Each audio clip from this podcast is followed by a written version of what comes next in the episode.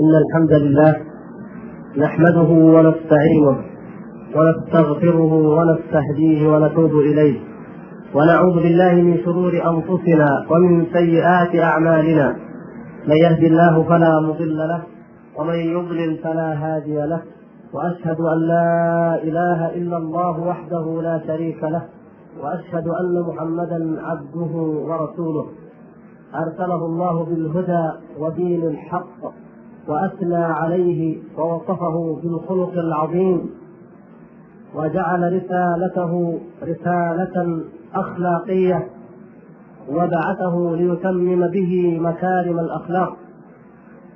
وصلى الله وسلم وبارك ورضي عن أصحابه الكرام والتابعين لهم بإحسان الذين اقتفوا منهجه صلى الله عليه وسلم في الدعوة إلى الله بالحكمة والموعظة الحسنة والمجادلة بالتي هي أحسن. ودخل الناس في دين الله تبارك وتعالى لما رأوه من أخلاقهم لما لمسوه من القرآن الذي يتحرك حيا متمثلا في المعاملة التي لم تشهد البشرية لها نظيرا لدى أي فاتح من الفاتحين. فدخل في دين الله تبارك وتعالى. نتيجة ذلك أمم لا تحصى لا كانت لتدخل ولا لتؤمن لولا هذا الخلق الكريم وهذا التعامل الرباني النظيف.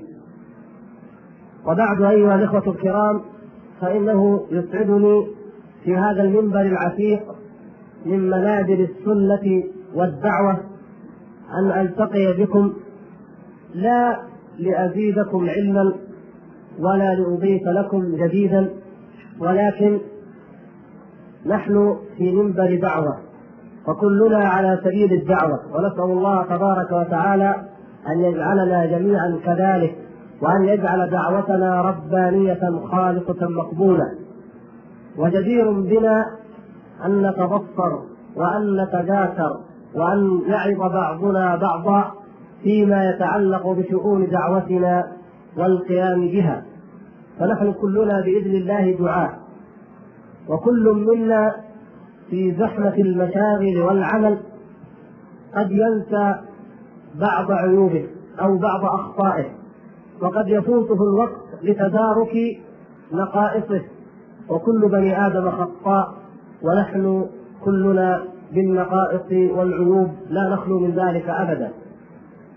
فجدير بنا أن نتحادث وأن نتذاكر فيما يقربنا إلى الله تبارك وتعالى.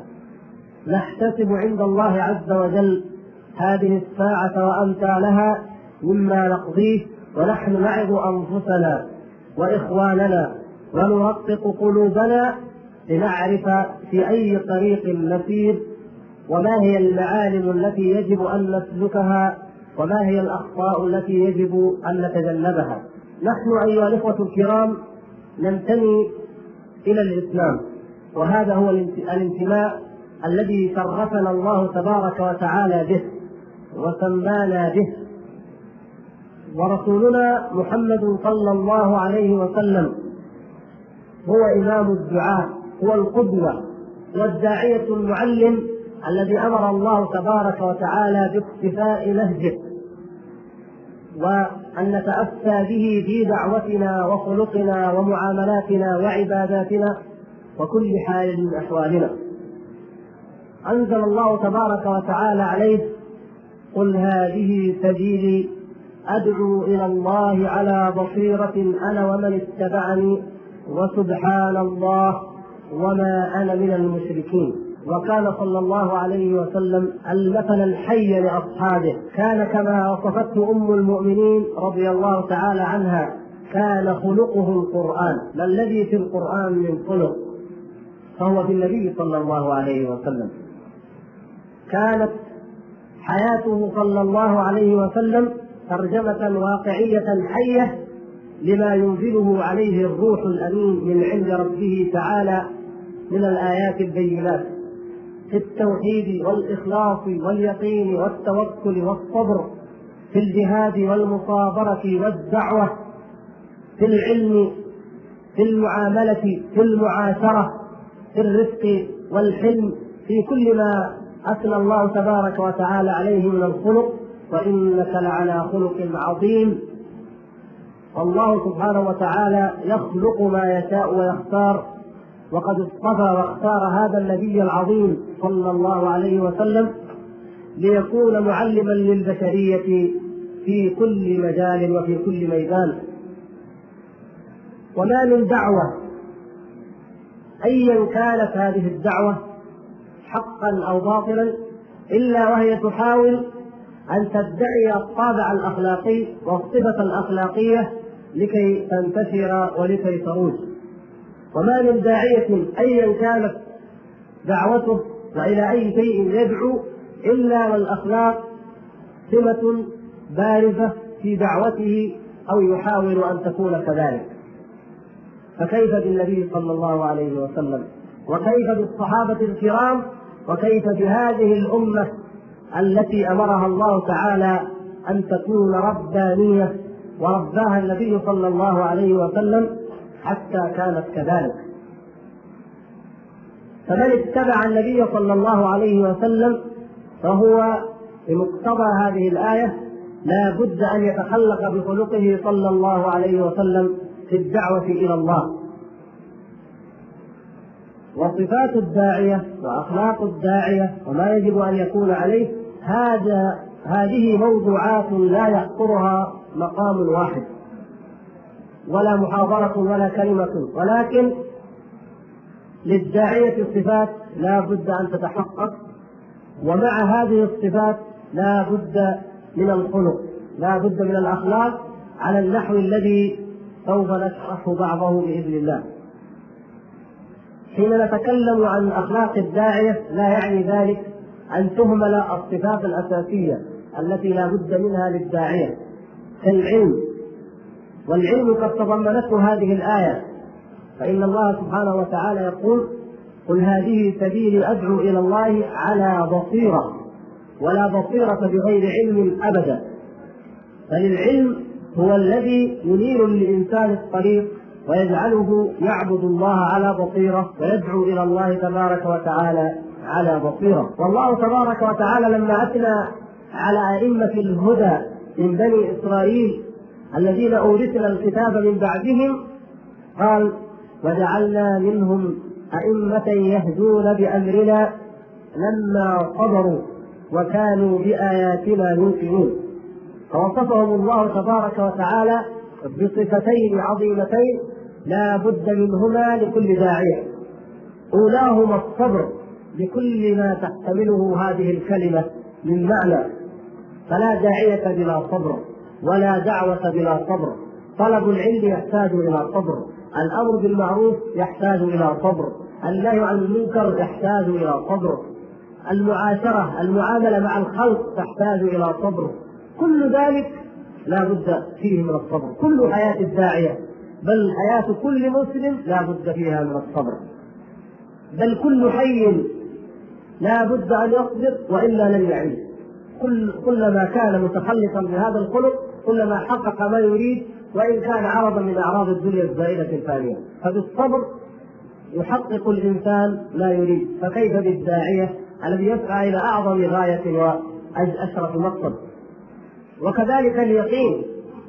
واليقين هذا الشرط العظيم أو هذه الخلة الكريمة هذه لا تكون إلا في عباد الله المخلصين المتقين العالمين العاملين.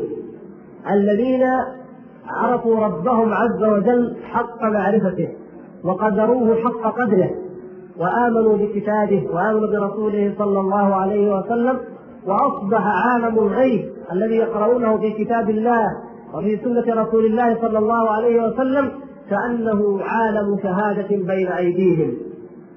هذه هذا اليقين ويتفاوت الناس في اليقين وبتفاوتهم في اليقين والصبر يكون تفاوتهم في الدعوة إلى الله سبحانه وتعالى. وهناك صفات أخرى لا بد منها لكل داعية. أما الأخلاق وأما حسن الخلق فهذا لا بد منه لكل مسلم. هو ضروري لكل مسلم. وأي مسلم ينتسب إلى الإسلام وإلى نبي الإسلام صلى الله عليه وسلم ولا يكون متحليا بأخلاق الإسلام. وإذا كان المسلم أيا كان لا بد أن يكون كذلك فما ظنكم وما بالكم بالداعية الذي هو خلاصة الذي يمثل خلاصة من هذه الأمة والذي يرث ميراث النبوة ويقوم في مقام النبي صلى الله عليه وسلم بأن يبلغ دعوته صلى الله عليه وسلم ويحيي سنته ويرد الناس إليها. هذا لا بد أن يجتمع فيه من كمال الخلق ما لا يجتمع في غيره وما لا يكون في من هو دونه في ذلك. ولذلك كان أصحاب النبي صلى الله عليه وسلم قمة الأخلاق في هذه الأمة كما كان نبيهم صلى الله عليه وسلم. تأسوا به. وكلما كان الإنسان متأسيا مقتديا بهم أي الداعية كلما كانت دعوته أنجح. وكلما كان نجاحه أرجى وأقرب وكلما كان تعلق المدعوين واستجابتهم له أرجى وأقرب تعلمون أن سيرة النبي صلى الله عليه وسلم هي الصفحة الجلية التي نتعلم منها جميعا ونرى فيها هذه هذه الأخلاق النبوية الكريمة. والصحابة الكرام عايشوا هذه السيرة معايشة عملية ونحن نستطيع أن نعايشها بأرواحنا وقلوبنا إذا اطلعنا وقرأنا سيرة النبي صلى الله عليه وسلم ووجدنا كيف كان صلى الله عليه وسلم في أخلاقه ومعاملته حتى مع الكفار ومع المنافقين ومع العصاة ومع المتقين والمحسنين. هذا لا بد أن نعرفه ولا بد أن نلم به. فسيرته صلى الله عليه وسلم من أولها إلى آخرها هي مثال حي للأخلاق التي يجب أن يكون عليها من يدعو إلى الله تبارك وتعالى. ولهذا فإن جهل بعض الدعاة بسيرة النبي صلى الله عليه وسلم يجعلهم يدعون على غير بصيرة ويتخلقون بغير خلقه صلى الله عليه وسلم. وما نراه اليوم بين دعاة الإسلام بين الدعاة إلى الإسلام إلى الله سبحانه وتعالى. ما نراه من تشتت أو تفرق ما نراه من عدم اجتماع كلمتهم على منهج واضح محدد إنما سببه النقص أو التفاوت في قراءة سيرته صلى الله عليه وسلم والتأسي بها وتطبيقها قولا وعملا. هذا أكبر ما يبين لنا هذا الواقع الذي تعيشه الدعوة الإسلامية اليوم. ونحن كدعاة أفراد قد نحيل وهذا مما يصوره الشيطان دائما. نحيل ضعفنا نحيل فشلنا في الدعوة أو إخفاقنا. نحيل ذلك إلى العوامل الخارجية إلى الفساد إلى آخر الزمان إلى أن الناس لا يريدون الحق. إلى أي عامل خارجي ولا نتذكر إلا قليلا أن السبب الأساس هو في قلوبنا نحن وفي أخلاقنا وفي تعاملنا مع الناس.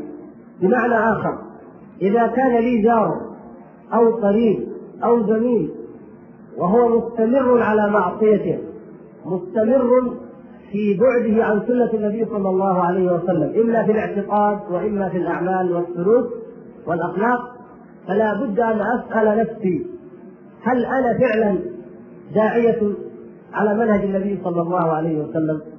ويجاورني هذا الجار أو هذا القريب أو الزميل وهو مثلي يدعي الإسلام مثلي على الإسلام وهو مثلي حريص على أن يقتدي بالنبي صلى الله عليه وسلم أو يتظاهر بذلك على الأقل.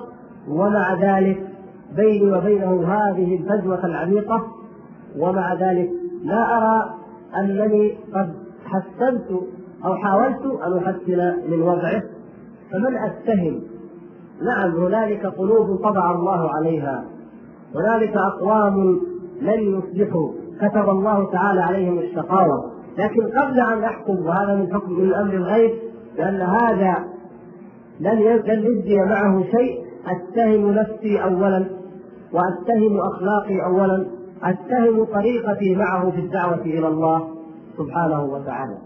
لو نظرنا إلى الصحابة الكرام إلى النبي صلى الله عليه وسلم لوجدنا أمرا عجيبا في الخلق الحسن في التعامل الذي يجذب الناس ويجلبهم إلى أن يدخلوا في دين الله تبارك وتعالى أفواجا وقبل أن نوضح هذه القضية ونجليها لا بد أن نشير إلى موضوع مهم إلى تنبيه قد يخفى على كثير من الناس. وهو أنهم يظنون أنه عندما نقول أخلاق النبي صلى الله عليه وسلم أو نأمر بانتهاج منهج النبي صلى الله عليه وسلم أو يسمعون من يعظ بذلك يظنون أن ما يراد هو اللين فقط هو الرفق فقط هو الحلم فقط هو العفو فقط. ولا شك أن النبي صلى الله عليه وسلم كان أحلم الناس وأرفق الناس وأن الرفق ما دخل شيئا إلا زاله وأنه بالرفق ينال الإنسان ما لا ينال بالقصر والقهر وأن في سيرته صلى الله عليه وسلم نماذج عجيبة للرفق والحلم والعفو والعفو والصفح لكن ليس هذا وحده هو الذي ينبغي أن يكون وأن نعلم أنه منهج النبي صلى الله عليه وسلم. وهذا يضعنا على مفرق الطريق وسبب من أسباب الاختلاف في مناهج الدعوة إلى الله في هذا في هذا الزمان. ان هذا الدين أنزله الله تبارك وتعالى منهجا متكاملا أكمله الله سبحانه وتعالى والنبي صلى الله عليه وسلم سيرته سيرة متكاملة بجميع جوانبها. فإذا أخذ منها جانب واحد فقط وهو حق وخير لأنه من الدين ولأنه من أخلاق النبي صلى الله عليه وسلم ولكن إذا أضيع الآخر أو أهمل بالكلية فإن هذا يؤدي أول ما يؤدي إلى الخلاف والشقاق بين المسلمين والتنازع في أمور الدين. وهذا هو سبب إساءة كثير من الدعاة بمعنى الحكمة ولمفهوم الحكمة الذي أمر الله تعالى به حين قال ادع إلى سبيل ربك بالحكمة بالحكمة والموعظة الحسنة. فلا يفهمون من الحكمة إلا الرفق واللين والرفق واللين نصف الحكمة الذي لا ينبغي أن يترك لكن لها نصف آخر لا بد منه ويوضحه منهج النبي صلى الله عليه وسلم وواقع دعوة النبي صلى الله عليه وسلم الذي لا حكمة عند أحد بعد حكمته صلى الله عليه وسلم. كان صلى الله عليه وسلم إذا خطب الناس كأنه منذر جيش يقول صبحكم ومساكم. فعندما يخطب عندما يعرض الحق يعرضه بقوة بانفعال بحماس وهكذا يجب أن يكون الداعية. هكذا ينبغي أن يكون الداعية في المواقف التي وقفها النبي صلى الله عليه وسلم بهذه القوة بهذا الانفعال والتفاعل مع ما يعرف يكون هذا شأنه وهذا دأبه النبي صلى الله عليه وسلم لم ينتقم لنفسه قط لكن إذا انتهكت محارم الله عز وجل فإنه صلى الله عليه وسلم يثور ويغضب ويظهر أثر ذلك على وجهه صلى الله عليه وسلم حتى يقرأه الصحابة وكل من يراه صلى الله عليه وسلم. هناك جوانب لابد أن تتكامل إذا حتى لا نقع فيما وقع فيه الذين من من قبلنا الذين قال الله تبارك وتعالى فيهم فنسوا حظا مما ذكروا به فأغرينا بينهم العداوة والبغضاء ويكون التنازع بسبب ذلك. النبي صلى الله عليه وسلم لو فرضنا انه خطب يحذر الناس عن الزنا سوف يخطب بهذا الانفعال وبهذه القوة. وكيف لا؟ وهو يحذر من هذه الفاحشة النكراء التي نهى الله تبارك وتعالى عنها وحذر منها ولا يفعلها مسلم لا يفعلها مؤمن حق الإيمان إلا ويرتفع الإيمان منه في تلك اللحظة حتى يكون كالظلة. لكن كيف كان النبي صلى الله عليه وسلم يعامل من يأتيه فيقر أمامه بالزنا؟ أو من يأتيه يسأله أن يحل له الزنا. إذا الحق يعرض بالقوة. خذ الكتاب بقوة. فخذها بقوة وأمر قومك يأخذوا بأحسنها. هذه القوة في الأخذ بأخذ الحق وفي عرض الحق. هذه لا بد منها وهي من الحكمة. ولكن في التعامل نجد الأمر له صورة أخرى ولا تناقض بين الصورتين. في التعامل يأتيه لاعب تأتيه الغامدية أو الجهنية. يقران بالزنا. ولكن ماذا يقول لهم النبي صلى الله عليه وسلم؟ لعلك لعلك ارجعي. ومرة بعد مرة حتى يقام الحد وما كاد يفعل صلى الله عليه وسلم. يأتيه الرجل يريد أن يبيح له الزنا. فيقول له أترضاه لأمك؟ أترضاه لأختك؟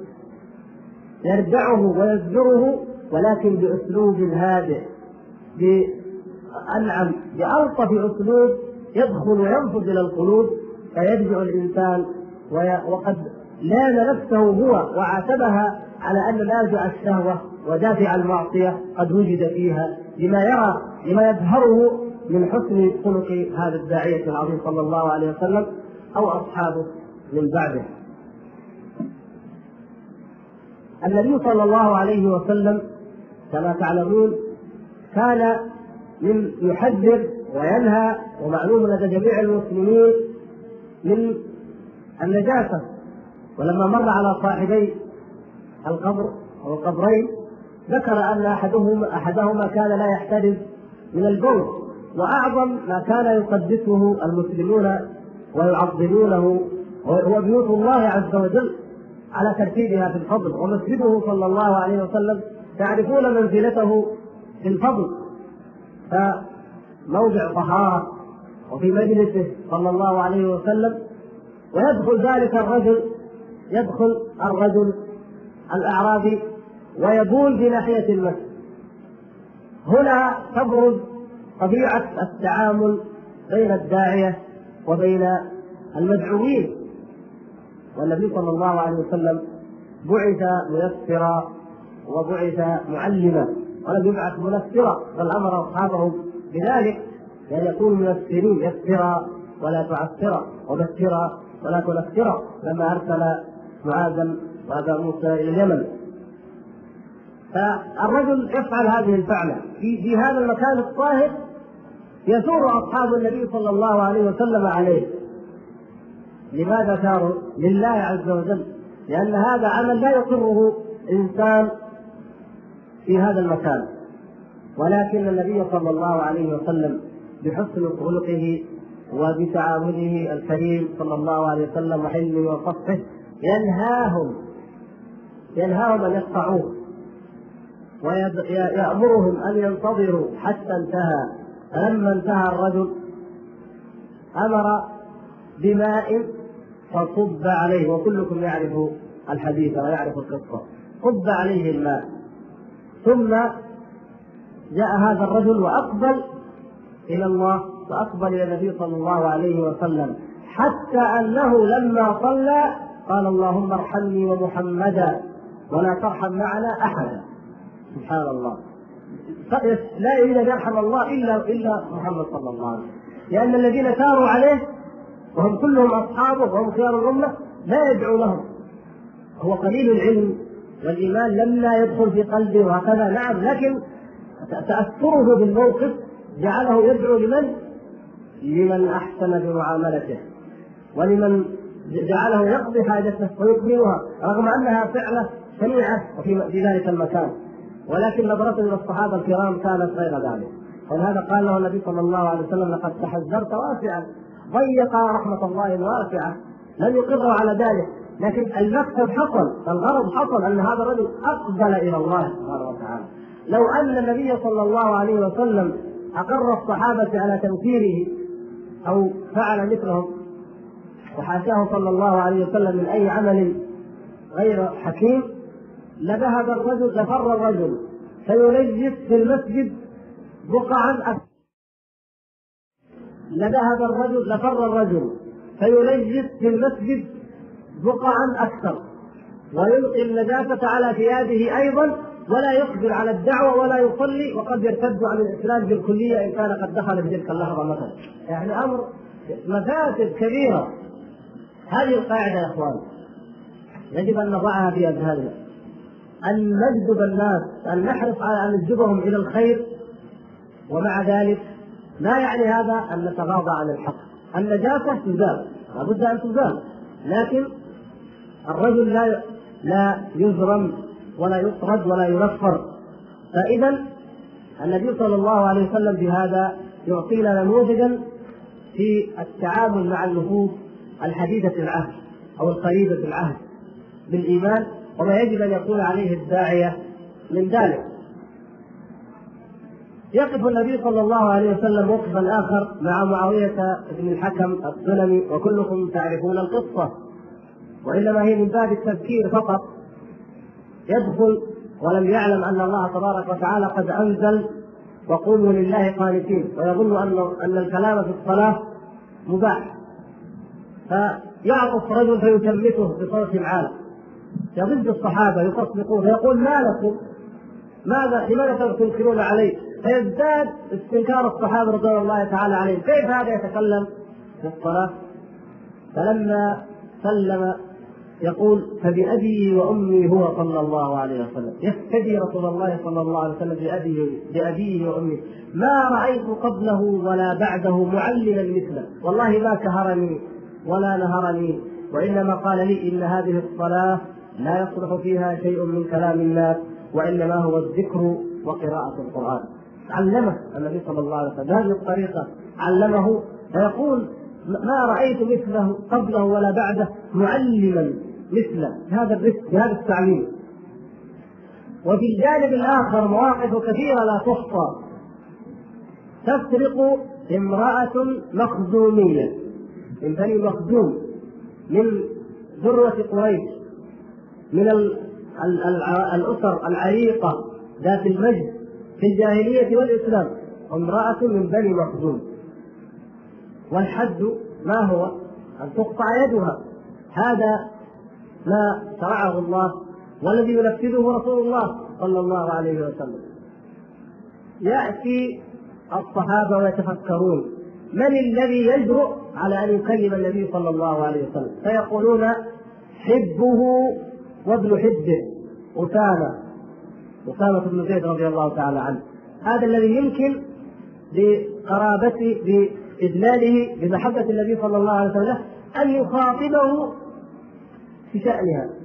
ويذهب يقول يا رسول الله هذه امرأة من من بني مخزوم من أشراف قريش وقد أهم القوم وقد أهم القوم أمرها. يشرع في الحديث يشرع فيها. نقول الحلم الخلق الطيب العفو الصفح. المسألة هنا تختلف عن هناك. هنا موقف لا بد له من جانب آخر هو الكمال. وهو الحكمة وهو الموقف الذي يجب أن يتخذ النبي صلى الله عليه وسلم لم يكتفي بأن خاطب زيدا بأن خاطب أسامة بل رقى المنبر واجتمع الناس وخطب فيهم وبقوة يقول أيها الناس إنما أهلك من كان قبلكم أنهم كانوا إذا سرق فيهم الضعيف قطعوه أو أقاموا عليه الحد. وإذا سرق فيهم الشريف تركوه. وأيم الله لو أن فاطمة بنت محمد سرقت لقطع محمد يدها صلى الله عليه وسلم. قوة في الحق وزجر للشفاعة في حد من حدود الله وتربية للأمة أن لا تفعل مثل هذا وأن يسمع كل المسلمين أن هذا الأمر لا يجوز أن يقر من أي مسلم يسمع به. أبدا الشفاعة في حد من حدود الله عز وجل. لا يمكن لماذا لم يقول يكون خليلا يكون رقيقا في مع المرأة أو مع أسامة أو كذا؟ لأن المسألة وصلت إلى حد أنها مجاملة في دين الله مجاملة في حق الله عز وجل. وهذا ما لا يكون أبدا من رسول الله صلى الله عليه وسلم ولا يكون من أي داعية يدعو إلى الله على بصيرة وبحكمة. وما لنا نقول السيرة السيرة. السيرة كلها عبر. وقد يقول قائل إن علماء الإسلام الذين من بعد الذين دعوا إلى الله الذين كانوا على بصيرة في الأمر أليس في سيرهم أيضا نماذج؟ نقول السيرة عظيمة وفيها كل خير لكن لنأخذ أيضا نماذج أو نستعرض بإيجاز بعض ما فعله أئمة الهدى الدعاة إلى الله من هذه الأمة. الذين جعلهم الله سبحانه وتعالى أعلاما على طريق الدعوة إلى الله في كل زمان وفي كل مكان. لنرى أيضا كيف ساروا على نفس الخط وأنهم فقهوا نفس الفقه وفهموه الإمام أحمد رضي الله تعالى عنه. ذلك الإمام العظيم الذي جمع الله تبارك وتعالى له صفات الإمامة. كما عبر عن ذلك الإمام الشافعي شيخه. إماما في ثمانية من طرائق الخير كما عبر بذلك الشافعي رحمه الله.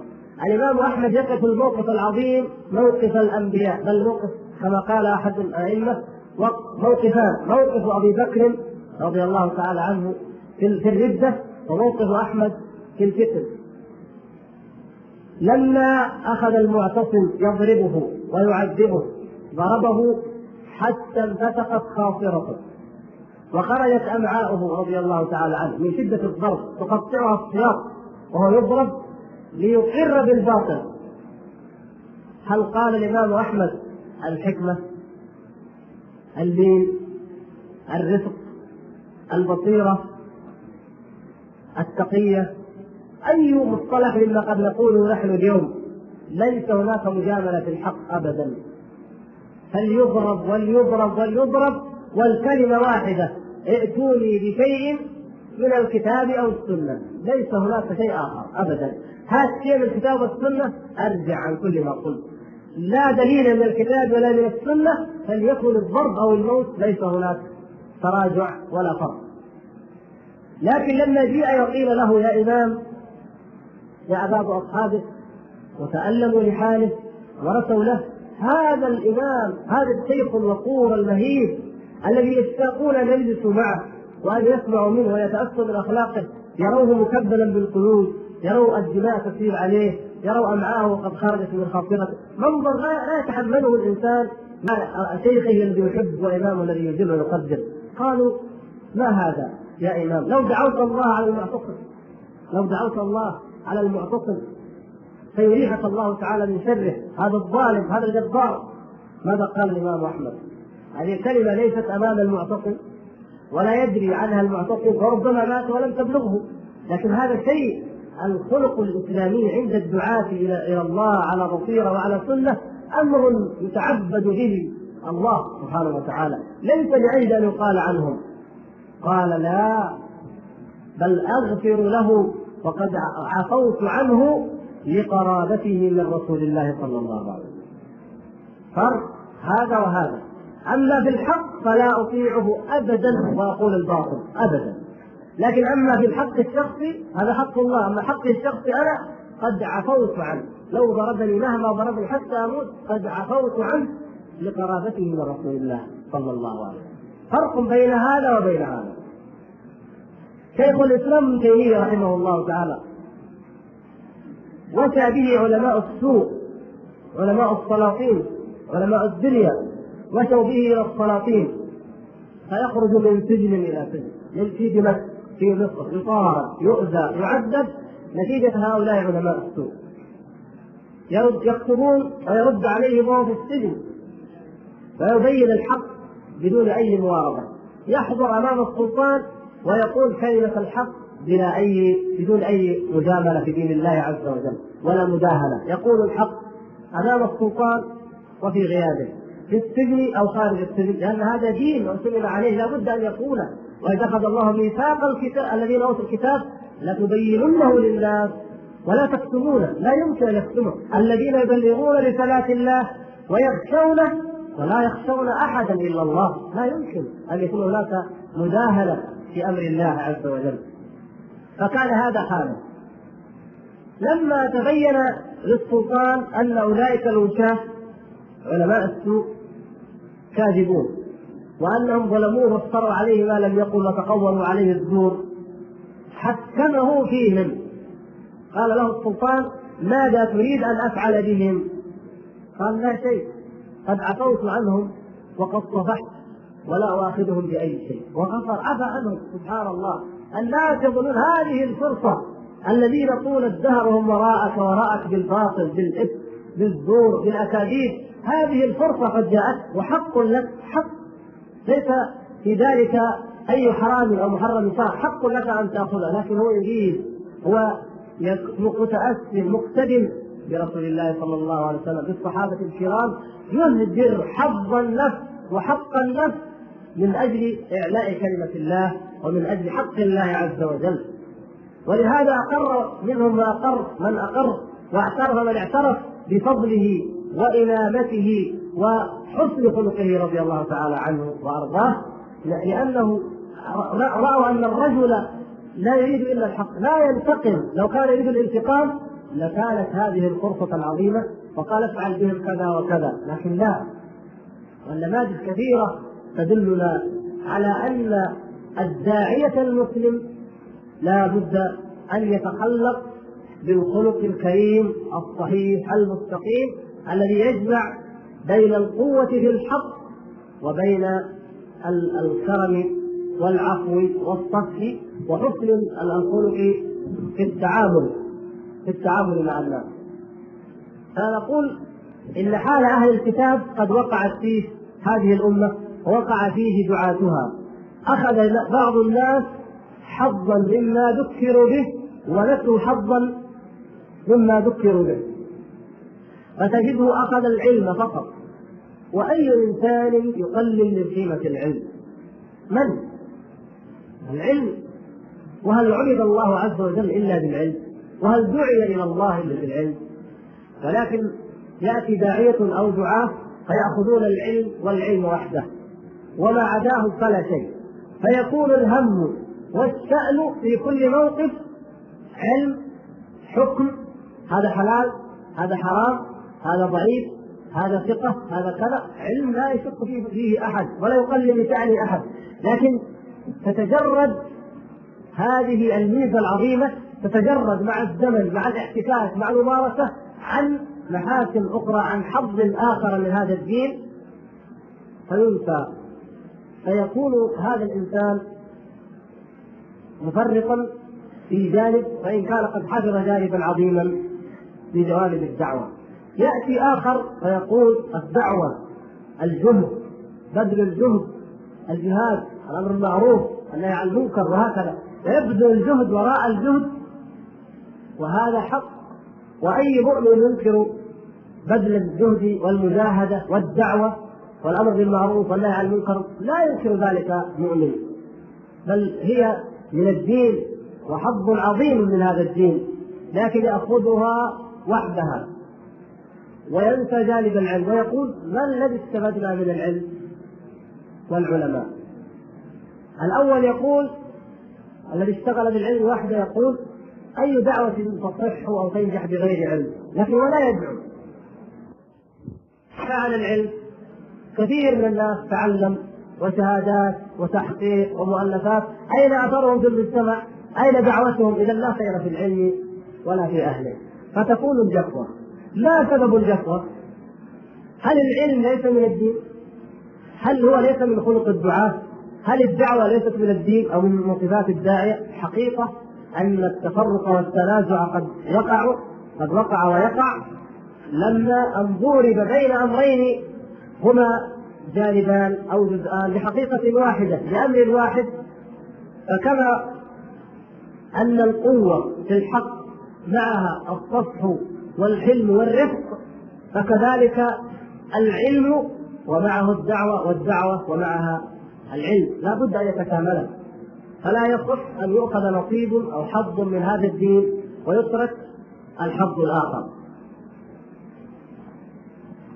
حتى في تعامل الناس الدعاة ويؤسفني أن أقول إن تعامل الدعاة بعضهم مع بعض هو أسوأ من تعامل الدعاة مع المدعوين. بمعنى آخر أن بعض الدعاة يعامل المدعوين بمعاملة حسنة ليجذبهم إلى دعوته. وداعية آخر يفعل نفس الفعل ليجذبهم إلى دعوته. فإذا نظرت إلى خلق هذا الداعية مع ذلك الداعية لوجدت العجب. ليس هناك من سبيل من الرفق أو اللين وما لنا نقول اللين والرفق؟ نقول العدل. قد يفقد العدل بين الدعاة. وهذه حقيقة مؤلمة. ونحن نقولها لأننا كما قلت في الأول في منبر دعوة ومع أناس يدعون إلى الله وعلى سبيل الدعوة. نسأل الله أن نكون جميعا كذلك. فكلنا دعاة وما أظن هناك مدعو وإن كنا كنا في الواقع مدعوين لمن هو أفضل منا في الدعوة. أقول إن الله سبحانه وتعالى أوصى من ضمن ما أوصى من الوصايا العشر التي أنزلها الله تبارك وتعالى على كل نبي وهي في كل ملة ودين. وإذا قلتم فاعدلوا ولو كان ذا قربى وبعهد الله أوفوا. وإذا قلتم فاعدلوا نحن الآن أيها الإخوة نطالب الدعاة بالحلم بالطفح بالتجاوز والواقع أن العدل قد يكون مفقودا. الدرجة التي ليس وراءها إلا الظلم العدل. يا أيها الذين آمنوا كونوا قوامين لله شهداء بالقسط. يا أيها الذين آمنوا كونوا شهداء لله قوامين بالقسط. لا نجد القسط ولا العدل في تعاملنا نحن الدعاة مع بعضنا إذا نزغ الشيطان بيننا بأي نازغ من النوازل.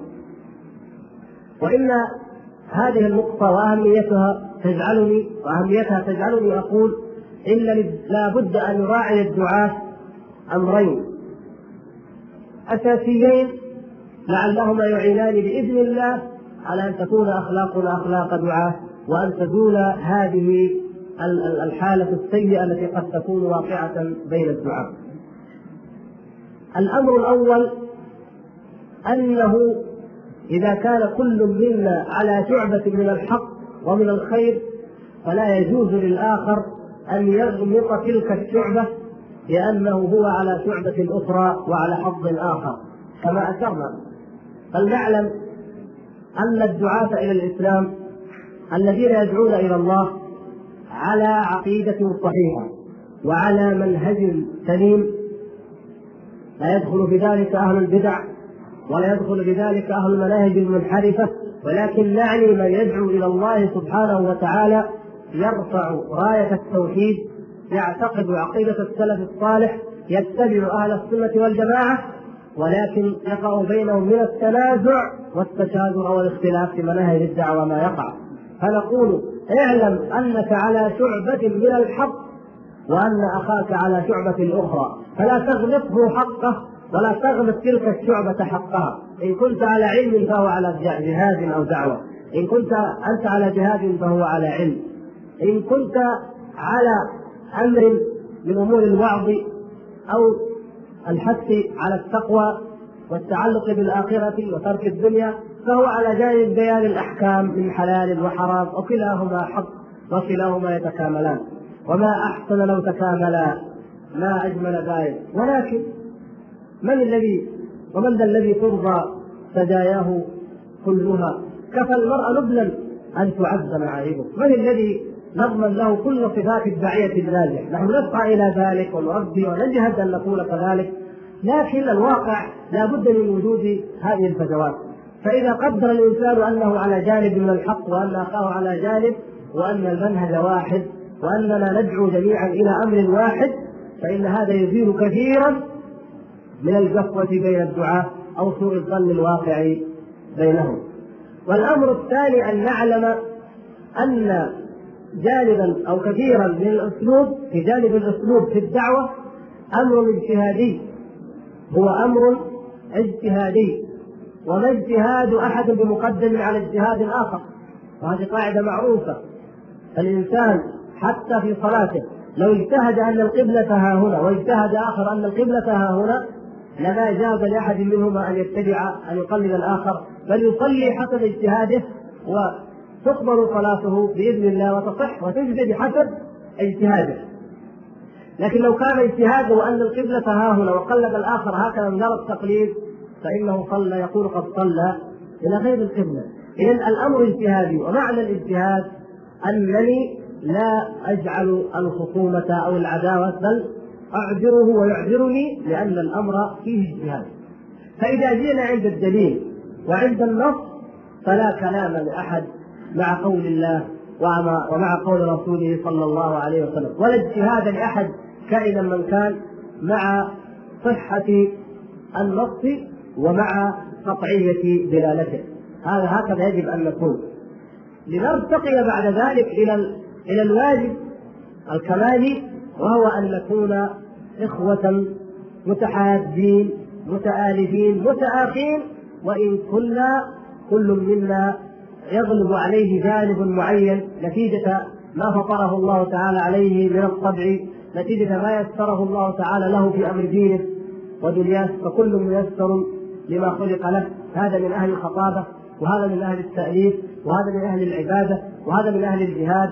وهذا من أهل الأمر بالمعروف والنهي عن المنكر وهذا من أهل العلم وهذا هذا من أهل الصبر هذا من أهل الزهد وهكذا كلها شعب كلها أمور عظيمة كلها من الدين ولكن الله عز وجل ييسر كل إنسان لما يشاء سبحانه وتعالى من سبل الخير وطرائقه ويجب أن يعرف كل إنسان من الطرفين أن هذا هذا هو ما خلقه الله عليه وأن الإعذار بيننا ضروري لكي نكون كلنا أمة واحدة في مواجهة أهل البدعة وأهل الشر وأهل الباطل. يبقى كيف نتعامل نحن الدعاة مع داعية يدعو إلى الله ولكن فيه بدعة أو فيه ضلالة نرجو أو نتوقع فيه الخير أو لا نتوقع منه الخير بل هو مصر يعني نأخذ أسوأ الاحتمالات أنه مصر على بدعته. معاند مكابر ولا يريد الحق ولا يريد السنة ولا يريد المنهج الصحيح. هل نترك العدل أيضا؟ حتى بهذه الحالة؟ لا. نحن أمة لا تترك العدل على الإطلاق في أي موقف من المواقف. العدل والحق ومقتضى أمر الله ورسوله في هذه الحالة أن هذا الإنسان يعالج بالمعاملات الشرعية. الهجر الزجر النهي عن مجالسته كما فعل السلف إلى آخر ما مفصل ومفصل في أحكام أهل الابتداع لكن كيف يقع الخلل؟ يقع حين تطبق هذه الأحكام بغض النظر عن الواقع العام الذي تعيشه الدعوة ككل. كيف يكون هذا؟ هذا الإنسان يجب عليه أن يقدر بدعته وخطرها وضررها على الدين بالقدر الصحيح ويقدر الاعداء الآخرين أيضا كل منهم بقدر بدعته وبقدر خطره على الإسلام وعلى الدين وأتعامل معهم بحسب ترتيبهم في الضرر على الإسلام تكون العداوه أو نقول بالعكس بحسب قربه من المنهج الصحيح أو من السنة يكون القرب منه في الصف في العفو في التعامل في المودة التي لا تعني بأية حال من الأحوال. أن أجامل وأداهن في الحق. هذه قاعدة دقيقة نعم معيار دقيق لكن هذا لابد منه. لا أجامل ولا أداهن في ديني فأكرم أهل البدع. من وقر صاحب بدعة فقد أعان على هدم الإسلام. هكذا علمنا السلف الصالح. لكن يقدر بدعته بقدرها. السلف الصالح بينوا أن بدعة الخوارج مثلا بدعة خطيرة شنيعه قاتل النبي صلى الله عليه وسلم أمر بقتالهم وقتلهم الصحابة لكن لما ظهرت بدعة الرافضه ولاة الشيعة حكموا بأن بدعة الرافضة أشد. بدعة الجهمية أشد من بدعة المعتزلة مثلا. يجب أن يكون حكمي على كل شيء بحسب خطره وبحسب ضرره ونظرتي إليه. لابد أن تكون عادله منقذة فأضعه من العداوة في موضعه الصحيح من البعد أو القرب أضعه في موضعه الصحيح. فأعداء الإسلام الذين يحاربون دين الله ليل نهار هم بلا شك أبعد مني وأبعد عن منهج السنة من داعية يدعو إلى الله ولكن في دعوته بدعة ما من البدع. وهذا صاحب البدعة هو أقرب من من يدعو إلى الشرك الصريح عياذا بالله. هذا الذي لا لقاء معه أبدا. لكن مع ذلك كل معاملة الكل إنما تكون لا مجاملة فيما نص عليه الشرع من معاملتهم ولا تهاون فيه ولكن في موضعها الصحيح الذي يجب أن تكون فيه. وكما كانت سيرة النبي صلى الله عليه وسلم وأصحابه. فلو كنا كذلك لو كان الدعاة كذلك لانتفى ما ترونه وما نعيشه نحن اليوم من اختلاف وتنازع مرجعه في بعض الأحيان إن لم يكن في أكثر الأحيان إلى اختلاف وجهات النظر إلى اختلاف التربية إلى اختلاف الطباع إلى أمور ليست بالضرورة سببا لأن تكون هذا الاختلاف ولا سيما بين من يدعون إلى السنة ومن يدعون إلى الكتاب والسنة في الجملة وإن كان فيهم من يكون قد قصر في علمها أو فقهها أو فهمها أو ما أشبه ذلك. وأيضا نجد أن التهاون في أمر الله عز وجل وفي تطبيق سنة النبي صلى الله عليه وسلم وأصحابه في معاملة أهل البدع والضلال والمروق وأعداء الدين من المنافقين أو الكافرين أن ذلك أيضا مما يؤدي إلى الاختلاف. فبعضهم يضع اللين مع من يوجب الله سبحانه وتعالى أن يعامل بالقوة وبعضهم يجعل القوة مع من تكون الحكمة أن يعامل بالرفق وباللين ونفرق بين الداعي إلى البدعة رأسا من رؤوس الضلالة وبين التابع الأعمى الذي لا يفقه شيئا أمور كثيرة. لا بد أن نضعها في حسباننا وأن نضعها في اعتبارنا وأن تكون أخلاقنا مبنية ومؤسسة عليها.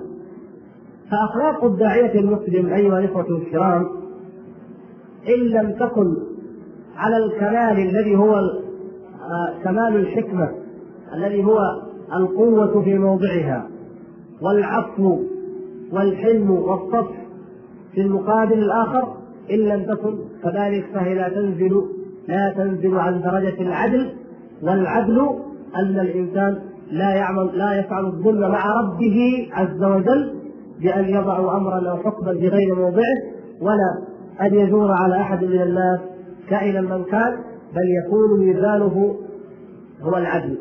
وفي ذلك امتحان للنفس الإنسانية. امتحان لنفسك أيها الإنسان. هل تعدل أم لا تعدل؟ هذا كما أنك تبتلى وتمتحن بالواجبات. أتؤديها أم لا؟ وتفتن في دعوتك ليرى الله عز وجل أتثبت أم لا؟ فإنك تمتحن بهذه المواقف ليرى أتعدل أم تجور وتحيد.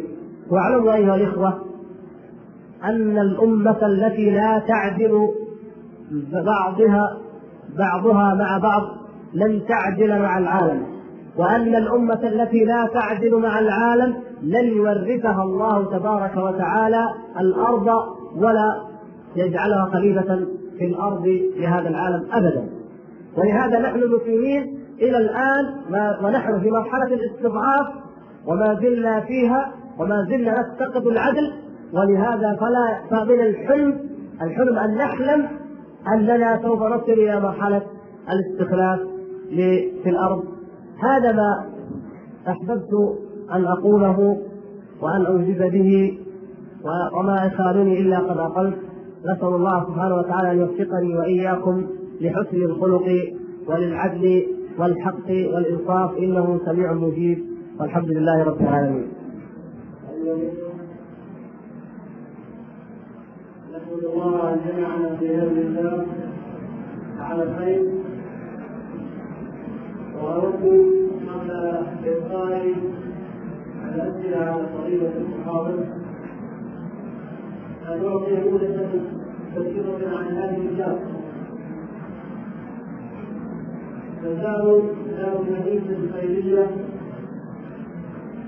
مدرسة أهلية أسست في عام 1952 أسسها الشيخ عبد الله بن مع جماعة علماء الحديث في العلم والإسلام وأصدر الملك عبد العزيز بن عبد الرحمن الشيخ سعود رحمه الله أمرا بالموافقة على افتتاحها واستمرت مدرسة آلية إلى عام 1400 1374 ثم انضم تحت إطار وزارة المعارف إلى أن انضمت إلى الجامعة الإسلامية في العام 1990 91 واستمرت في هذا النظام خمس سنوات استمر بعض المسؤولين في الجامعة جعل اسما أهلية تبناه بعد ذلك فضيلة وسماحة الشيخ عبد العزيز بن عبد الله بن باز وأشرف عليه في الأزواج المنتفعين وبالمادة المالية وكذلك ثم تطور منهج الإسلام تطور مجهود ولله الحمد وأصبح الآن له منهج دراسي يكون المرحلة الأولى وفيها ثلاث سنوات. دراسية تسمى بالمرحلة المتوسطة ثم ثلاث سنوات في المرحلة الثانوية ثم الحفظ العالي وحفظ الدراسي أربع سنوات. ووافق البيت الأعلى من هذه الكتاب أربع سنوات ووافق البيت الأعلى من هذه الكتاب كلام سماحة الشيخ عبد العزيز بن عبد الله بن وعروضه أعيان وعلماء من هذه البلاد المقدسة وهم أعضاء المجلس الأعلى للشام على هذا المنهج الدراسي ورفعت معادلته للجهات المختصة بمعادلته إلى الله. حقوقه حاليا ما يكون من 382 طالب وفيها قسم الذاكرين وفيها منهج متكلم نسال الله الخالق وفيها من المجتمعين ما نحسنه من الله على خير وعلى استمراره وحب الله العلم هذا ما اردت في هذه الرساله بمناسبه لحضور كثير من الإخوان الخارجيه ذلك واما مقابلها وفقه الله فالكثير يعرف عنه وهو الشيخ سبق بن عبد الرحمن بن حوالي كما تعليمه في معهد الساعة ثم انتقل إلى الجامعة الإسلامية وأكمل دراسته الثانويه والجامعة. ثم حصل بشهاده الماجستير والدكتوراه في جامعه القرآن وهو الان قانونيا نسال الله التوفيق وان يمكننا واياه وله من معلومات ورسائل ومما سال عن العلمانيه سال عن المالكيه والان إلى الاسئله أرد قول أمرين الأسئلة أن كثير من الإخوان سألوا بالله أن نعلم جميع الأسئلة. آخر يقول ليس من الأخلاق أن يستحيوا على الأسئلة والكفر والكفر إلى بعضها. الواقع الذي أعيده من الأسئلة بما هو كثير منه كثرات أو كثير منه في مواضيع هي تكون أعراض الآخرين. وهذا من اخلاق طلبه العلم أن يستقبل بعض الناس حتى كثيرا ويسال بالله ان الله اذا كان سؤالا علميا يستفيده الناس من طلبه العلم الذي يعرض الله جل وعلا ذكرت هذا بمناسبه السؤال الاخ الذي بالفعل ان اعلم الذي مع نفسي والان احاول ان اعلم معي الصلاه ان اعلم كثير من هذه الأسئلة من المعلم وفقه الله أن يوفق هذه الإجابات إلى الله ونسأل الله التوفيق.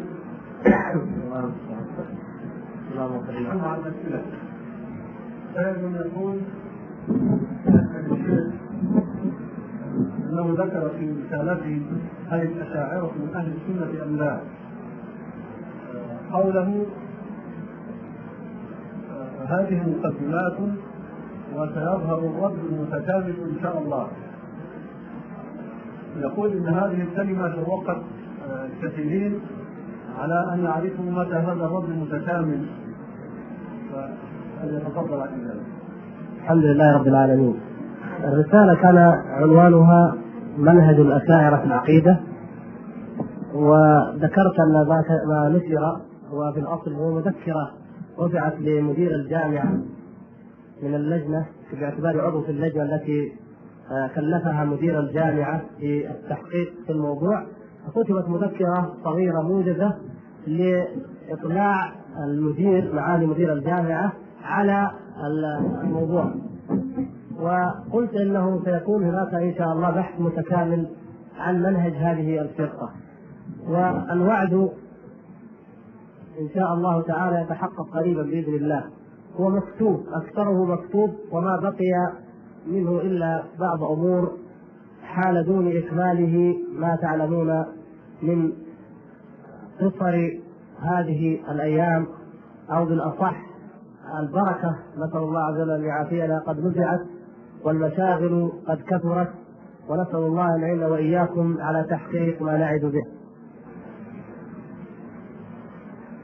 وهذا سائل يقول؟ هناك أناس يجلسون في جوار المساجد بعد أن يسمعوا الأذان أو الإقامة؟ إذا قلنا لهم تعالى يا أخي المسلم للصلاة. تراه كأنه لم يسمع كلامك ولا يكون من الصالحين هل يجوز لنا أو هل يجوز للداعية أن يقومه بالقوة أو يقربه مع العلم أنه يعرف ذلك الشخص؟ ترك الصلاة إن كان تركا كليا فهو كفر يخرج من الملة كما أجمع على ذلك أصحاب النبي صلى الله عليه وسلم. وإن كان تأخيرا لها عن وقتها وإعراضا عنها مع الجماعة فهذه كبيرة وصاحبها مستحق للعقوبة وللتعذير والنبي صلى الله عليه وسلم كما تعلمون في الحديث قال لولا ما فيها لولا ما في البيوت من النساء والذرية لحرقت عليهم بيوتهم. أي بيوت الذين يتخلفون عن صلاة الجماعة وليس بيوت الذين لا يصلون أبدا. لكن أن تضربه أنت يا أخي لا بد من تفصيل. إن كان هذا ممن لك عليه ولاية. ابنك مثلا أو ابن أخيك أو ما أشبه ذلك ممن لك عليه ولاية أو نوع ولاية ولا يرتدع إلا بالضرب فنعم. وأما إن كان رجلا من عامة فلا تمسه أنت بيدك ولكن عليك أن تعظه وأن تنصحه وأن تشدد معه وأن تهدده. بأن تبلغ عنه مثلا الجهة المسؤولة فإن لم يرتدع وجب عليك أن تبلغ الجهة المسؤولة التي بيدها الضرب والتعذيب. وهذا الاخ يقول بعد مقدمة اني احبكم بالله. ولدي سؤال وموضوع السؤال يجب. وهو هل تنتشر المحرمية للرضاع فيما بعد الحولين. والتعلق الأحكام الشرعية بشروطه أم لا يكون هذا الرخصة في مجالها. وهل حديث سالم مولى جزيرة يشملنا أم هذا معنى نعم الراجح في هذه المسألة والأصح أن ما بعد الحولين لا يأخذ ذلك الحكم وأن سالم أن ما حدث فهو خصوصية ولا يتعدى الحكم إلى غيرها. والله تعالى أعلم.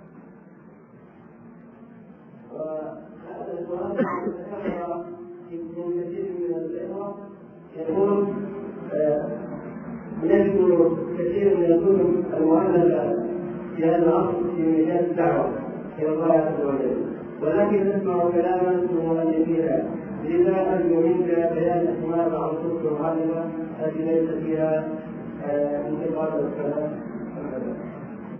هو لا بد أن تسمع عن المؤلفين لا بد أن تسمع عن ذلك. ولكن طالب العلم يميز لا بد أن يميز. فليس كل ما يقال عن كتاب ما أو مؤلف ما حقا. بل مع الأسف تنتشر الغيبة والإشاعة بين المسلمين وحتى أنها تمس العلماء والمؤلفين. فعليك أن تلزم بالميزان الصحيح وكلكم طالب علم ولله الحمد. فليقرأ وليزن وليعرف. لكن إذا إذا أخبرك إنسان موثوق أن هذا الكتاب فيه بدعه أو انحراف وتثق في علمه فهذا لا يكون مجرد أنك سمعت ولكن أنت الآن قد استوثقت.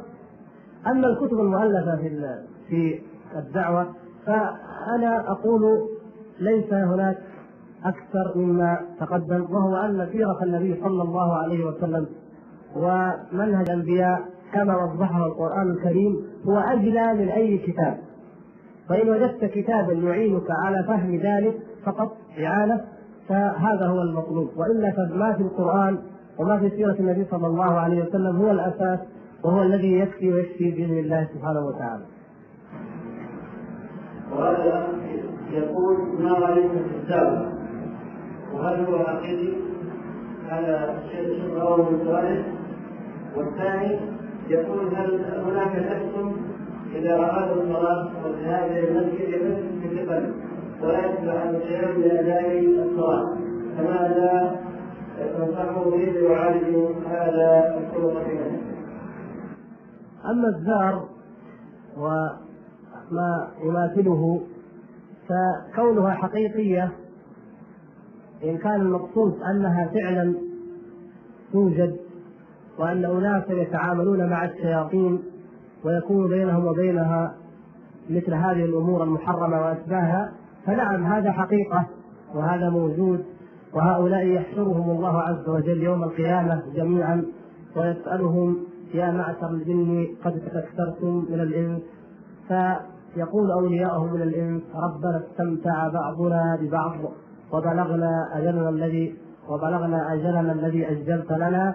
فيقول الله تبارك وتعالى اذهبوا إلى النار. فقال قال النار مأواكم نعوذ بالله من ذلك. فهذا الاستمتاع هذا نوع من الاستمتاع الحاصل بين الأولياء على السوء. الظالمون الذين بعضهم أولياء بعض شياطين الإنس والجن وما يوحي بعضهم إلى بعض وما يستمتع بعضهم ببعض. وإن كان المقصود هل هو حقيقي معنى أنه صحيح أو أن فعله جائز فلا لا يصح ذلك ولا يجوز وهذا لا يخلو من الشرك. الغالب أن مثل هذه الحالات لا تخلو من الشرك لأن هذا التعامل لا يقدمه الجن للانس إلا بناء على ما يقدمه الإنسي مقابل استمتاع من الإنسي.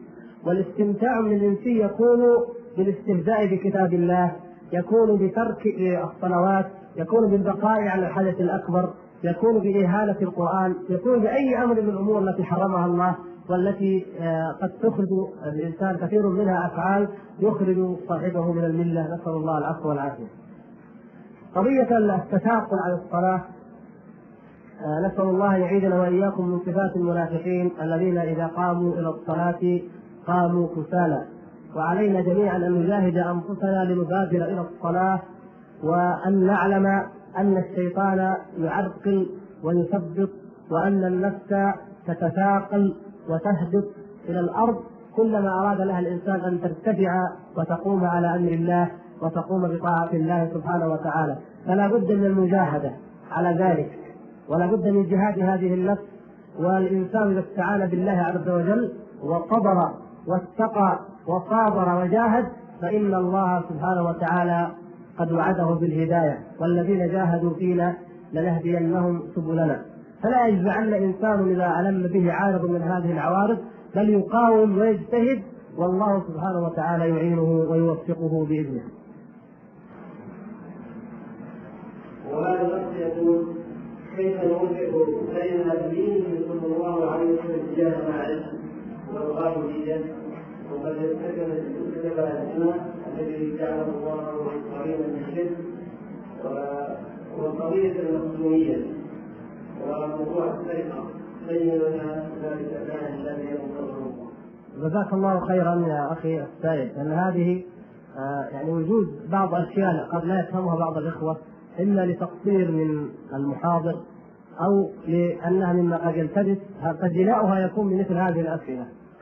آه، ماعز والغامدية جاء جاء كل منهما بنفسه مقرا إلى النبي صلى الله عليه وسلم يريد أن يطهره يريد أن يقيم عليه الحد وفي هذه الحالة فالحكمة والأسلوب الصحيح الذي أرشد إليه النبي صلى الله عليه وسلم القضاة والمفتين من باب أولى في هذا أن يأمر الإنسان بأن يتوب وأن يستغفر وألا يعرض نفسه للحد والعقوبة لأن من تاب فقد تاب الله تبارك يتوب الله تبارك وتعالى عليه إلا من تاب وآمن وعمل عملا صالحا فأولئك يبدل الله سيئاتهم حسنات لكن الحالة يختلف لو أن ماعزا أو الغامدية قد آه، فعلا هذه الجريمة النكراء هذه الفاحشة وشهد عليهما بذلك الشهود وثبت الحد ثم يأتي أحد يشفع فيهما.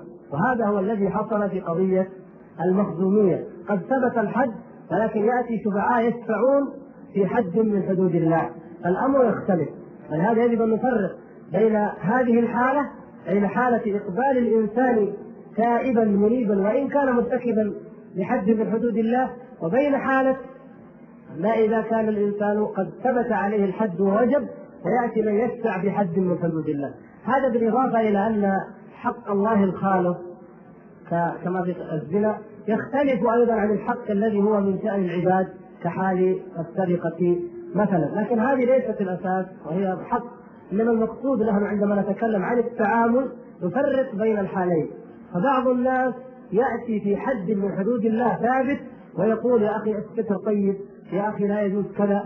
بينما تكون آه، مثلا جهة رسمية محتسبة أهل الحسبة أو نحو ذلك ممن عملها وشأنها في المجتمع القضاء على الاختلاط أو القضاء على الخلوة بالأجنبية أو تحريم أو القضاء على هذه الفواحش فيقول هؤلاء الستر أفضل والعفو والنبي صلى الله عليه وسلم فعل مع ماعز وفعل فهذا يجرئ أصحاب المعاصي على أن يرتكبوا هذه الفواحش. فهذا غير هذا شيء والأمر الآخر وهو أن امرا لم يثبت ولم يقع بجهد هذا الداعية أو صاحب الاختصاص وإنما جاء المذنب بنفسه منيبا مقبلا تائبا فهذا ننصحه ونحثه على الستر بأن هذا عضو صالح في المجتمع نتمنى أن يكون الخطاة وأن يكون العصاة من أمثاله، أما ذلك المصر الذي تعبنا وجهدنا حتى وصلنا إلى حقيقته واكتشفناه فهذا عضو فاسد لا بد أن يقطع ويبتر من المجتمع المؤمن الصالح. وهذا آخر يذهب ويقول مشكلتي انني اخذ اكبر من السلم كلما اقترب منه إن كان من واجب وخاصه اذا عرفت بالاكل والطعام فإنه يتهم بشيء من الاسلامات وانه اجر على ذلك وأقسم على دعوته ما يقال خمسه عشر عاما ولم أجد أي نتيجة. فماذا فما هو العمل معه؟ نعوذ بالله من الضلالة. قد يكون هنالك قلوب طبع عليها وبصائر طمست نسأل الله العفو والعافية. ولكن أيضا لا أنصح الأخ باليأس بل عليه أن يبذل جهده في الدعوة في دعوته ونصحه ولو من طريق غير طريقه المباشر هو. كان يوصي به زميلا طيبا جارا طيبا استاذا داعية يدرسه أو قريبا من الأقرباء. يوصيهم به دون أن يشعر الأخ الأصغر هذا أنه جاءني عن طريق فلان أو بوصاية فلان. وربما يكون في أخلاق هذا الأخ، ربما يكون الملل، ربما يكون عامل القرابة، ربما يكون أسباب أدت إلى أن هذا الأخ لا يقبل من أخيه الأكبر، لكن إذا جاءه آخر قد يفتح الله سبحانه وتعالى عليه، فليبذل جهده والله سبحانه وتعالى يقول إنك لا تهدي من أحببت ولكن الله يهدي من يشاء، قال هذا سيد الدعاء صلى الله عليه وسلم. مثل السؤال الثالث الا انه الله يقول ما رايكم في النبي صلى الله عليه وسلم في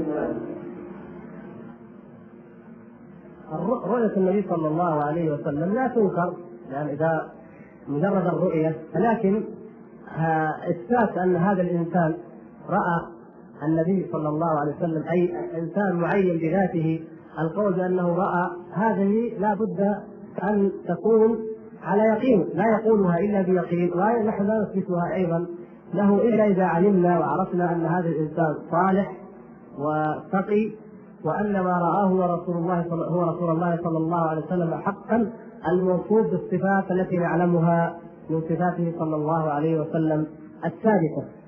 أما مجرد الدعوة فيوجد من كذب على الله وادعى رؤية الله عز وجل في الدنيا الأمر الذي لم يقع لموسى ولا لمحمد صلى الله عليه وسلم.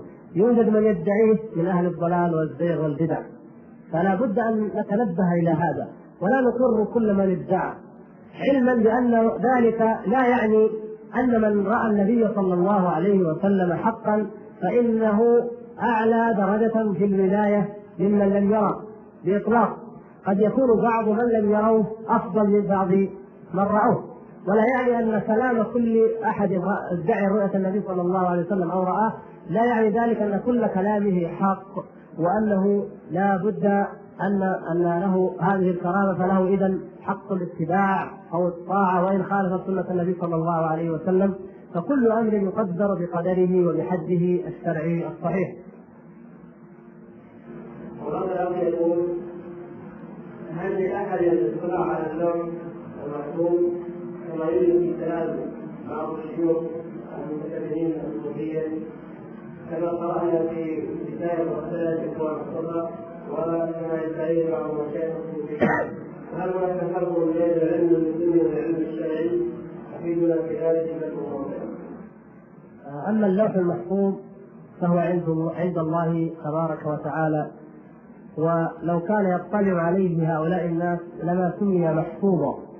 لأن الله سبحانه وتعالى يقول وكل شيء أحصيناه في إمام مبين. ففيه كل شيء. وهو يقول في الآية الأخرى وعنده مفاتح الغيب لا يعلمها إلا هو. فلو أن أحدا اطلع على اللوح لاطلع على علم الغيب الذي لم يطلع الله سبحانه وتعالى عليه إلا من ارتضى من رسول عن طريق الوحي لا عن طريق الاطلاع على اللوح المحفوظ. والنبي صلى الله عليه وسلم سيد ولد آدم وأكرمهم على الله عز وجل لم يطلع على اللوح المحفوظ. وهذا مما يجب أن نعلمه وإذا عرض لنا أحد هؤلاء الكذابين أو الدجالين فلنعلم أن النبي صلى الله عليه وسلم لم يقع له ذلك فكيف يقع لأمثال هؤلاء؟ ولذلك لا يقول هذه العبارة ولا يتفوه بها إلا من مرق من الدين وافترى على رب العالمين سبحانه وتعالى. إلا أن يكون مخبولا ممسوسا به مس من الجن لا يعي ما يقول الشياطين قد ركبت رأسه واصبحت تهجي على لسانه فلا يعي ما يقول. أما من يعي ما يقول ويقول إنه قرأ أو اطلع على اللوح المحفوظ فهو كاذب بلا شك وهذا يستحق العقوبة الرادعة ولو قتل فإن القتل جزاء شرعي له إلا إذا تاب. هذا لا يصح. هذا بالنسبة لها لأنه مضطر أن نوجد بالنسبة للعلم اللدني أو العلم الباطن ليس هنالك من علم يوصل إلى الله عز وجل إلا العلم الذي حواه الكتاب والسنة وعلمه النبي صلى الله عليه وسلم لأصحابه ونقلوه جيلا بعد جيل وليس هنالك من علم آخر على الإطلاق ولكن يتفاوت الناس في فقه هذا العلم وفي تدبره وفي فهمه. وادعاء أن هنالك علما آخر هذا آه، من مؤداه أن يكون النبي صلى الله عليه وسلم لم يبلغ الدين. والله سبحانه وتعالى أمره يا أيها النبي بلغ ما أنزل إليك وإن لم تفعل فما بلغت رسالته من ربك وإن لم تفعل فما بلغت رسالته. فلو أن النبي صلى الله عليه وسلم كتم شيئا من الدين أو اختص به طائفة من الناس فما بلغ رسالة الله. والله تعالى إنما أرسله للناس كتاب أنزلناه إليك لتخرج الناس من الظلمات إلى النور. فكيف يخرج الناس جميعا؟ كيف تكون رسالته رحمة للعالمين؟ كيف يكون قد أرسله الله كافة للناس ويختص ناسا من العلم دون أناس وأعظم من اتهم بذلك أو نسب إليه العلم الباطل أو اختصاص النبي صلى الله عليه وسلم له بالعلم الباطل هم آل بيته صلى الله عليه وسلم. فجعلوه صلى الله عليه وسلم كأهل الدنيا كأهل السلطان أو المال في الدنيا الذين يؤثرون أقرباءهم بما لديهم من سلطان أو مال أو متاع ولما قيل ذلك وأشيع في زمن أمير المؤمنين علي بن أبي طالب رضي الله تعالى عنه وسئل كما في صحيح البخاري هل خصكم رسول الله صلى الله عليه وسلم بشيء من العلم؟ قال لا والذي خلق الحبة وبرأ النسمة ما خصنا رسول الله صلى الله عليه وسلم بشيء من العلم إلا فقها نفقهه في كتاب الله أو فهما نفهمه لكتاب الله وهذه الورقة هذه الصحيفة هذه الصحيفة ليس فيها ليس فيها علم خاص كان فيها فكاك الأسير والعقل والديات وأن لا يحدث بالمدينة وأمثال ذلك من احكام معلومة بأحاديث أخرى ويعرفها عامة المسلمين. لكن تاثم من لأنها موجودة في قراب سيفه يقول هذه التي عندي المكتوبة ليست عند غيري لكن غيره حفظها ورواها. أبو هريرة رضي الله تعالى عنه وغيره من الصحابة. وغرض هؤلاء وغرض هؤلاء نعم هو هدم الدين. وأكبر ما يستدلون به هو قصة الخضر مع موسى عليهما السلام. ونوجد كشف هذه الشبهة بالقول بأن موسى عليه السلام نبي علمه الله تعالى علما والخضر نبي علمه الله تعالى علما ولكن لا يعلم موسى على علم لم لا يعلمه الخضر والخضر على علم لا يعلمه موسى كما جاء ذلك بنفس الحديث. قال له أنت على علم من الله علمك إياه؟ لا أعلمه. وأنا على علم من الله علمني إياه؟ لا تعلمه. موسى لما قال الكلمة التي تعلمون وأنه لا لا أحد أعلم منه أراد الله سبحانه وتعالى أن يطلعه على ان هنالك من هو أعلم منه. لا بإطلاق ولكن أعلم منه بالعلم الذي لم يكن لدى موسى وإلا فإن موسى عليه السلام أوتي التوراة ولم يؤتها الخضر. والأمر الآخر أن الخضر ليس في قصته التي رواها التي ذكرها الله سبحانه وتعالى في سورة الكهف ليس فيها خروج عن العلم الظاهر ولا عن الشريعة ابدا.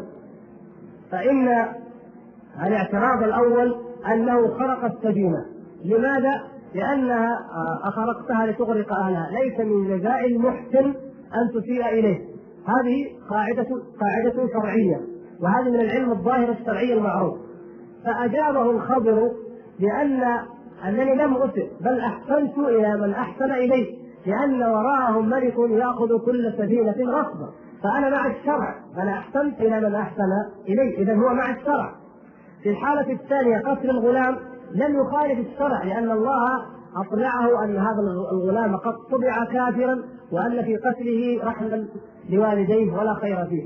فإذا إذا فعل الإنسان بأمر من الله كما قال وما فعلته عن أمري فليس مخالفا لشرع الله ولا للعلم الظاهر. وأيضا لما بنى الجدار لم يبنيه لمجرد أنه آه، كما قال لو شئت لاتخذت عليه أجرا لمجرد أن يفعل عملا عند قوم لؤماء لم يضيفوهما فيفعل هذا العمل الذي لا قيمة له في الظاهر. بل قال له أنه لغلامين يتيمين في المدينة وأن ما عملته هو حفظ لهم فهذه القرية اللئيمة كان فيها رجل صالح وله غلامان وهذا لهما وما فعلته عن أمري فلم يفعل أي شيء عن أمره فلم يخالف الشرع الظاهر. فيعني بإيجاز موقف موسى عليه السلام مع الخضر عليه السلام في هذا الجانب مثل موقف الذي يعمل بعموم النص مع من يعارضه بنص معين. يعني عموم النص حرمة قتل النفس نص عام. ولا تقتلوا النفس التي حرم الله إلا بالحق نص عام. جاء رجل وقتل رجلا تقول له ولا تقتلوا النفس التي حرم الله إلا بالحق. تحتج عليه بماذا؟ بعموم النص. يأتيك هو فيقول إن هذا الرجل قد ارتد. والنبي صلى الله عليه وسلم يقول والنفس لا يحل دم المسلم إلا بإحدى ثلاث ومنها النفس بالنفس وقال تعالى ولكم بالقصاص حياة. فأنت تستشهد بحق معين بدليل معين وذلك يبقى على عموم الأدلة عموم عموم سلامة السفينة عموم حرمة النفس وعموم عدم آه، مثلا بناء الجدار أو العمل الذي لا مصلحة ظاهرة فيه. هذا موجب ذلك والقضية ليست آه، لشبهات يعني آه، علمية خفيت عليهم وإن كان لدى بعضهم شيء من ذلك. القضية أناس كإخوان الصفا الذين ذكرهم الأخ وأمثال يريدون أن يهدموا هذا الدين ويريدون أن يزخرفوا القول والشبهات ليخرجوا المسلمين عن دينهم. وإلا فلم يعمدون إلى أمثال هذه الوقائع ويتركون النصوص الصريحة الجلية يؤولون الصلاة يؤولون الصيام يدعون إلى ترك الأعمال الظاهرة المتواترة عن الأمة جيلا بعد جيل معتلين أو محتجين بأمثال هذه الشبهات الدقيقة التي لا تصلح ولا تنهض حتى عند من يحسبها شبهة وما هي بشبهة ولكنها في الواقع أساليب ماكره آه، وضعها المجوس واليهود لهدم الإسلام من كل طريق ولكن الله سبحانه وتعالى رد كيدهم في نحورهم وإنه لفاعل بإذن الله بمن بقي منهم. وهذا اخر يقول اخبر كثيرا عن أهل العلم حديث الشرك الرعد أنه تلقاه الناس بالقبول. ثم يعمل ثمانية قاعدة في هذا؟ أشرع إلى أمثلة هذه ليست قاعدة عامة. ليس كل العلماء يقولون بهذا. بعض العلماء يقول ذلك وقد يقوله وهذا من ضمن الاجتهادات العلمية التي جعلها الله سبحانه وتعالى آه، مجالا لمن فقههم بالدين ولمن رفعهم في العلم درجات أن يجتهدوا. فبعض العلماء يقول إن تلقي الأمة بالقبول آه، لهذا الحديث بالقبول يرفع درجته وبعضهم لا يرى ذلك. الذي أنا أرجحه أن الحديث إذا لم يصح فإن التلقي لا يكفي في ذلك. لكن أقول إن الذي يقول بالجانب الآخر مجتهد فإما أنه مخطئ وهذا الذي يظهر لي أنا شخصيا ولو كان مصيبا فهو لا هو بين الأجر والأجرين فلا يحملنا ذلك على إساءة الظن بعالم. أما إن كان رجلا مقلدا متعصبا ويقول هذا الحديث الذي عمل به إمامنا تلقوه بالقبول هو الإمام والأئمة الذين معه وائمه المذهب كلهم تلقوه بالقبول وما أشبه ذلك فهذه من التعللات التي لا يقرها البحث العلمي النزيه المنصف ولا يوافق عليها. وهذا يقول فضيلة الشيخ اسالك بالله الذي لا إله غيره إن كنت تؤمن بالله الآخر ان تؤمن بالحقيقة. إذا أردت أن اطلب العلم الحقيقي الذي هو كتاب الله ورسوله اين وجدت وفي أي معنى؟ وفي أي من خوفتنا بعدين طلعت بسيطة يا أخي هذه ما سبحان الله يعني. لا. وهذا يقول فضيلة الشيخ أسألك بالله الذي لا إله غيره إن كنت تؤمن بالله واليوم الآخر أن تستوجب الحقيقة إذا أردت أن أطلب العلم الحقيقي الذي هو كتاب الله ورسوله أين أريد وفي أي معنى وفي أي من خوفتنا بعدين طلعت موسيقى يا أخي هذه ما سبحان الله يعني. جزاك الله خير على كل حال بس أين أسجل في معهد أو مدرسة؟ يعني إيش أقول لك؟ يعني أنت إن كان الأخ هذا عابر سبيل جاء إلى بلد الحرام ولا يدري في أين يسجل هذا شيء وإن كان يعني إنسان مقيم هنا فليكون يعرف الواقع المعاهد يعني ما هو فأنا حتى أبرم من اليمين والسؤال بالله أقول إن الأفضل أن تطلع على المناهج على المناهج وعلى المدرسين وتختار الأفضل والأنسب منها ولا يلزمني الله عز وجل أن يوجه لك معهدا دون معهد إلا بان أعطيك المعيار الذي تبني به المعهد والمدرسة وهو المنهج السليم والمدرسون الذين تتوقع أن يكون على يدهم الخير. ومما يبرئ ذمتي أن أحيلك على الشيخ علي والشيخ صالح وهما هنا. هذا في دار الحديث الأهلية وهذا في دار الحديث النظاميه كما تسمى ويعينانك على ذلك إن شاء الله. ذلك على خير ولله الحمد سواء أو الجامعات فإذا كنت في مكة فعندك أبناء متعلمين الشافعي جامعة الإمام محمد بن سعود وعندك أيضا مجموعة الحرم المكي وعندك دار الحديث تابعة الجامعة الإسلامية إدارة البصرية كان وهذا أخ يسأل ويقول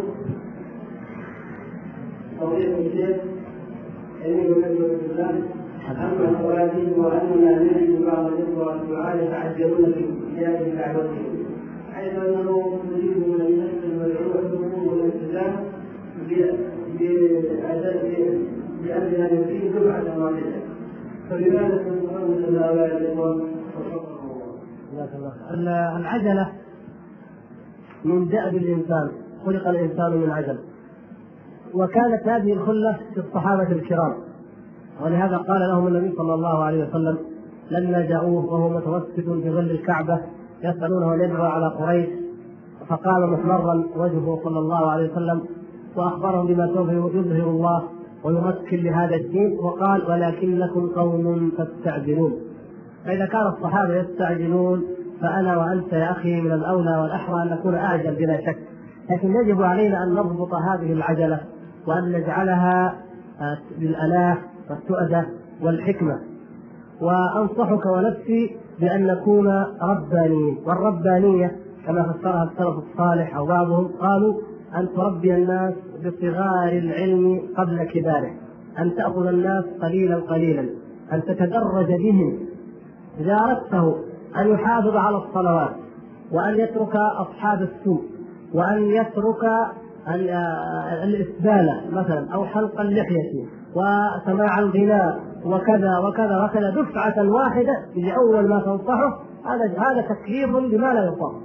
وهذا هو الذي لا يمكن وهو المحال بعينه. لكن عليك أن تتدرج به وتنبهه إلى الأهم في الأهم. أول شيء توحيد الله عز وجل والإيمان به. المحافظة على الصلاة وهي التي ترك بتركها يكون كافرا.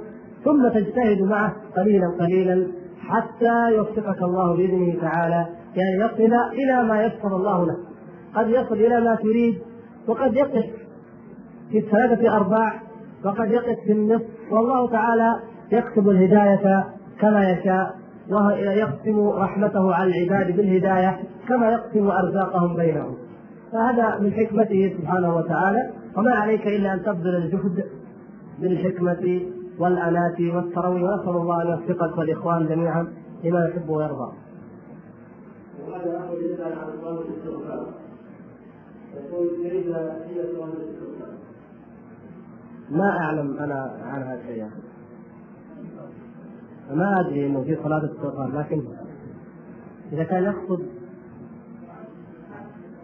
الدعاء لا يقول الصلاه يوجد يوجد يعني يوجد من يقول ان هناك ركعتين استغفار وصلاه استغفار. الآن لا أعرف أنها صحيحة. ومن عرف يعني شيء غير ذلك جزاه الله خيرا.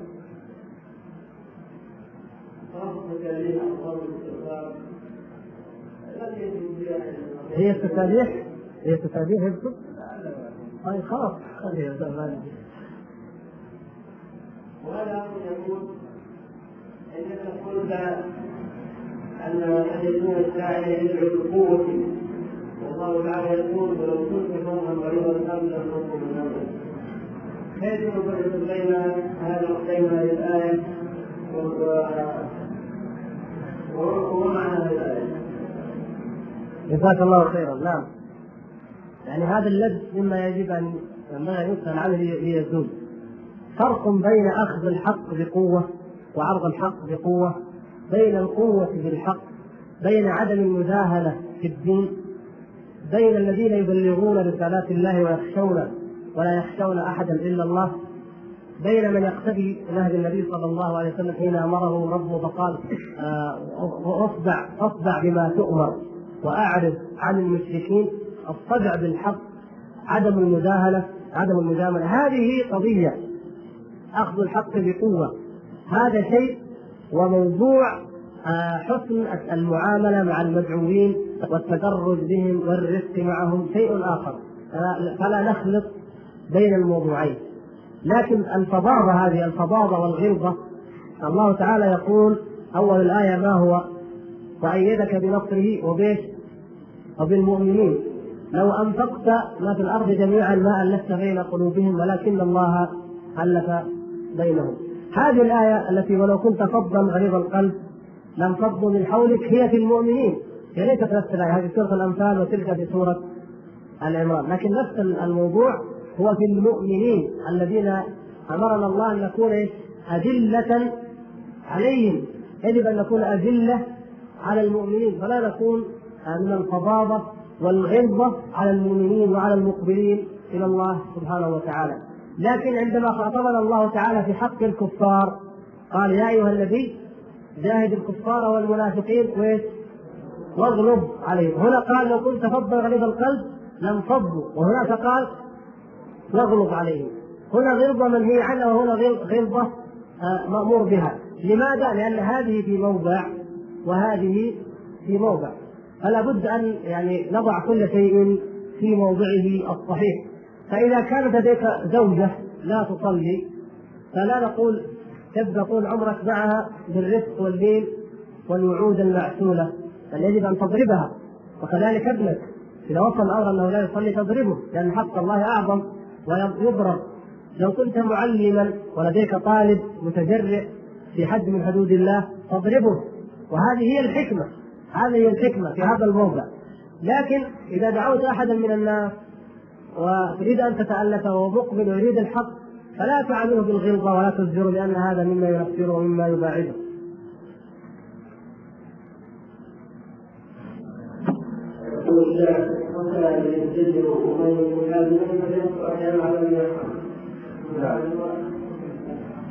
هذا أمر لا يسأل ويقول إن يجوزني أسكن على مجموعة من الشباب ومن بينهم أخذ يعتبر من العامة وأختلف بعض المعاصي كما الأغاني والكذب والتمثيل وغير ذلك ونحن ننصحه كثيرا لكنه يوجد أمامنا الرجوع والتوبة ولكنه كافر ذلك عند غيرنا كما تسلم المسلمين معه هذا كحال الأخ المتقدم الناس يختلفون منهم من يظهر العناد ومنهم من يظهر الموافقة ونصوص الخلائق عجيبة ومداخلها آه، واسرار يعني مساربها عجيبة. والشيطان يتلاعب آه، آدم بأمور قد لا يتفطن لها الإنسان، لكن مثل هذا الذي يظهر لك الموافقة خذه بظاهر حاله وعامله كما لو كان هذا الظاهر هو الحق. ظاهرا أيضا أنت معه. وشجعه على ذلك وقل الحمد لله على أنك تبت ورجعت واهتديت فكمل هذا الشيء الصغير وكمل هذا الشيء عامله على أساس أن ما يظهره هو الصواب يعني هو الحق. ولكن في نفسك يجب أن تعرف حقيقة ما هو عليه لتستمر في العلاج. فلا تظن أنه قد شفي وهو مريض. وبعد ذلك كما قلنا للأخ الأسبق إن الله تعالى يقول إنك لا تهدي من أحببت. ولكن الله يهدي من يشاء. الدعوة ليست أمور معينة مقننه تسلكها لتنجح الدعوة تجربة وممارسة في حدود ما جاء وفي حدود الأسلوب الصحيح لك ممارسة ولك تجربة مع الناس والناس يختلفون وأحوالهم تختلف وميولهم تختلف ونفسياتهم تختلف. قد يهتدي الإنسان بكلمة أنت ما تلقيت لها بالا وعظته بمواعظ عظيمة وتظن أنه اهتدى من تلك المواعظ وهو لم يهتدي بتلك المواعظ البليغة وإنما بكلمة عابره لم تحصل لها انت وهكذا لما طبع الله تعالى عليه الناس من هذه المرونة في النفسيات نسأل الله سبحانه وتعالى أن يزكي نفوسنا بالإيمان والتقوى. على كل يقول إذا لم تملوا فإن الاسئله إلى مخالفه. يقول هذا يكلمون في أجواء الأرض والسماء يقول هذه الأرض سويه وما يحبون وهم على الله عز وجل والاخر على ذلك امنتم من في السماء يكتسبون الأرض الاولى في هذه المسائل أن لا نحملها ونجعلها من موضوعات غير ما تحتمل. هذه قضايا للعلم تخضع للعلم تخضع للتجربة بالمشاهده الآن أصبحت يجب ان لا نضع نضع هذه المسائل في غير موضعها الصحيح. بالنسبة لكون الأرض كروية أو بيضاوية على شكل البيضاء أو بيضاوية أو الشكل هذا أصبح آه، يرى ويشاهد والدلائل عليه من الحس مشاهدة ومعروفة وتكلم علماء السلف في ذلك شيخ الإسلام ابن تيمية وحتى الغزالي وهو قبله وغيرهم ذكروا هذا الشيء فليس هناك غرابة. أما كونها تدور فهذا أيضا هذا حكم فلكي. يعني هذه قضية ترجع إلى رأي آه، علماء الفلك المسلمين. وهم الآن قد قرروا ذلك وليس فيه تعارض في الحقيقة بينه وبين ما ذكره الله سبحانه وتعالى في كتابه عن الأرض وعن السماء وما أشبه ذلك. فهذه الآيتان اتان ايتان أيضا ليس في فهمهما إشكال. ويمكن ان يعرفها الإنسان من أي كتاب من كتب التفسير سواء اعتقد أنها تدور أو لا تدور. كون الله عز وجل قادر على أن يخسف من الأرض فإذا هي تمور يمكن أن يقع ذلك. وقد فهم الناس هذه العقوبة وخافوا منها قبل أن يعلموا أنها تدور أن هذا المور لابد أن يكون نتيجة اختلال في عملية الدوران. وبعد أن عرف الناس ذلك فالوعيد هو هو. الغرض من الآية ما تغير. يجب علينا يا إخوان أن نقف عند العبرة وعند العظام أما مجرد العلم النظري العادي فيحال إلى أهله ولا نتجادل فيه نحن ولا نقوم الناس بحسنه. فنقول فلان يؤمن بأنها تدور وفلان يؤمن بأنها لا تدور. يصبح تقويم الناس بقضايا نظرية تجريبيه بحتة لا تمس إيمان المؤمن ولا علاقه لها بصحة عقيدته أو فسادها. يجب أن ننتبه إلى هذا. أنا أرى أن هذا أهم من قضية انكم تعرفوا أنها دارت أو ما دارت؟ اعبدوا الله تعالى عليها واتقوه واستقيموا على أمره ولا يضركم بعد ذلك أنها دارت أو وقفت. أنا أقول هذا لنفسي ولإخواني. وهذا أمر يسال ويقول واكبر سؤال الثاني لأنه قد سال مثلا السؤال في الماضي واجابه عليه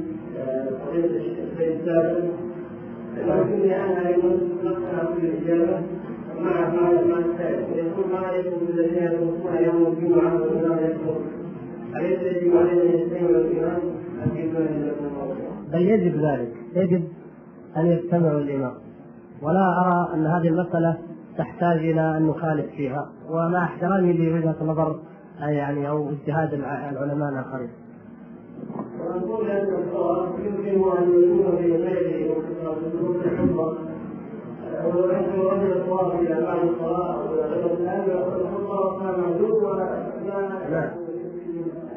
هذا هذا أعظم من مس الحصى حركة أعظم الثاني يقول ما من الله سبحانه وتعالى في آخر سورة التوبة التي من هذه الآية ذكر أطراف الناس وأحوالهم. فذكر آه، السابقين الأولين من المهاجرين والأنصار والذين اتبعوهم بإحسان وذكر من حولهم وممن حولكم من أهل المدينة آه، وممن حولكم من الأعراب منافقون ومن أهل المدينة مرضوا على النفاق. وذكر المرجون إلى أمر المرجين إلى أمر الله سبحانه وتعالى وذكر الثلاثة الذين خلفوا وذكر من ضمن ذلك أيضا الأعراب. كل ذلك يتحدث عن المجتمع المدني وما يحيط به في ذلك الوقت لأنها آه، كما سماها ابن عباس رضي الله تعالى عنه وغيره من الصحابة سورة التوبة الفاضحة أو الكاشفة أو المشقشقة شقشقت القلوب كشفت ما في القلوب فضحت النوايا النيات التي يظهرها الناس. تبينت أن هناك سابقون مقربون. وأن هناك من فيهم دخل ومن فيهم شيء من النفاق وأن هنالك منافقون معلومون وأن هنالك منافقون يوجد منافقون مجهولون لا تعلمهم نحن نعلمهم. وتطرقت إلى ذكر الأعراب وأنهم أشد كفرا ونفاقا. هل هذا الحكم عام؟ حتى في ذلك الوقت؟ قال ومن الأعراب من يؤمن بالله ورسوله ويتخذ ما ينفق قربات عند الله واليوم ويتخذ ما ينفق قربات عند الله وصلوات الرسول ألا إنها قربة لهم، إذا حتى الأعراب في زمن النبي صلى الله عليه وسلم ليس حكمهم سواء حتى الذين نزلت فيهم هذه الآية. ولكن العادة أن أن أن الأعرابية أن صاحب البادية عادة لا يخلو من جفاء. الإنسان يتأثر بالبيئة فلا يخلو من غلظه أو نوع من الجفاء هو مشاهد بحال أكثر من قدم على النبي صلى الله عليه وسلم من أهل البادية لكن ذلك لا يعني الحكم العام بل الله عز وجل حتى عندما حكم على أهل الكتاب بالخيانة وبأعمالهم السيئة لم يجعل الحكم عاما بل قال إلا قليلا أو كثير منهم وما أشبه ذلك. وهذا سؤال من يقول هل السيرة كلها صحيحه ام لا؟ واذا كانت غير صحيحة يجيبون إلى أقرب كتابهم الصحه جزاكم الله خيرا. شيخ السيرة موجود وهو استاذكم جزاه الله خير السيرة ليست كلها صحيحة وروي في السيرة كما روي في الأحكام والحلال والحرام الضعيف بل الموضوع أيضا ومنها الصحيح الثابت وهناك مثلا من أصح طبعا ما ورد في الصحيحين هذا صحيح بلا شك. مما يعينكم على ذلك أيضا ما؟ ما شرح به الحافظ ابن حجر رحمه الله تعالى في صحيح البخاري السيرة فإنه يذكر الروايات ويحكم عليها. وهذا من أعظم الكتب في ذلك. وأيضا ما حقق من كتب الشمائل ومن كتب السير. فهذا يستعان بالتحقيق الذي حققه العلماء أو طلبة العلم الثقات ويا حبذا لو تحقق جميعا بجهد جماعي متكامل وهناك رسالة آه، ما أدري هل خرجت أو ستخرج عن السيرة الصحيحة ونرجو أن تسد فراغا بإذن الله سبحانه وتعالى في هذا المجال. وهذا الاخ يقول هل يجوز يجوز لنا ان نطلق على الصلاه أن عاده مستدره ومحتاج في الركوع والسجود مادة مستدره أو عاده مستدره الركوع في الصلاه الرياضة ومثل هذا الكلام هل يجوز لنا أن نطلق هذه على الصلاه؟ لا يجوز ذلك بل هذا من الاستهزاء بآيات الله وبدين الله ومن قال ذلك على هذا السبيل فإنه حكمه كحكم المنافقين يكفر من استهزأ بذلك وقصده كما يقول بعض الشيوعيين أو الملاحدة إنها حركات أو رياضات أو عادات فهذا من الكفر الصريح. لكن إن كان إن وصف أحد أعمال بعض عوام المسلمين أو جهله الناس بأن صلاته تحولت إلى عادة فهذا واقع هذا حق. لا نعني أن يصف اناسا معينين لكن أن يقول إن بعض المسلمين يصلي لأن الصلاة أصبحت شبه عادة لهم وما أشبه ذلك هذا ورد في كلام بعض العلماء بغرض التنبيه إلى أن الأساس والغرض من الصلاة هو حضور القلب والخضوع والإيمان بالله سبحانه وتعالى والخشوع وليس مجرد الحركات الظاهرة. السؤال الأخير يقول أن أكون داعيا إلى الله كما كما تميز الناس يأتون في قوة التعبير؟ لابد من العلم والقراءة والممارسة. قليلا قليلا تمارس الخطابة أمام من يوجهك ومن ينصحك. والله سبحانه وتعالى يوفقك. والكلام الذي يخرج من القلب وإن قل وإن كان في التعبير آه، ضعف فإن يجبره بإذن الله الإخلاص والصدق. الأسئلة كثيرة والوقت يكون كثير والأسئلة مثل ما قلت لو أسئلة فيها بقينا إلى إن شاء الله تعالى نحن نريد السؤال واقسمها إلى الآن تسمى فضيلة المقاطعة نقسمها هذه المجموعة من الأسئلة وأقسمها السؤال إذا كان يقول أخفى إن الجيران في البيت وهم الصوفية ويقولون بأنهم علويون ويعملون المولد. فما حكم عمل هذا وهل يمثل معهم ويأكل في عمل هذا وهل طعام المولد حلال ولا لا؟ أفيدنا هذا العمل بدعة وكل بدعة ضلالة ولا يجوز أن تقرهم ولا أن تشاركهم في هذا العمل. ولا أن تأكل معهم من ذلك الطعام.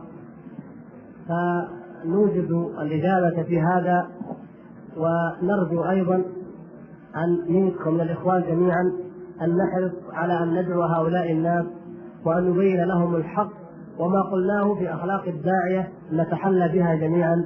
لندعو هؤلاء وأمثالهم فإن أمانة العلم التي حملنا إياها لا بد أن نقوم بها. نسأل الله أن يعيننا وإياكم ويوفقنا لذلك إنه سميع مجيب.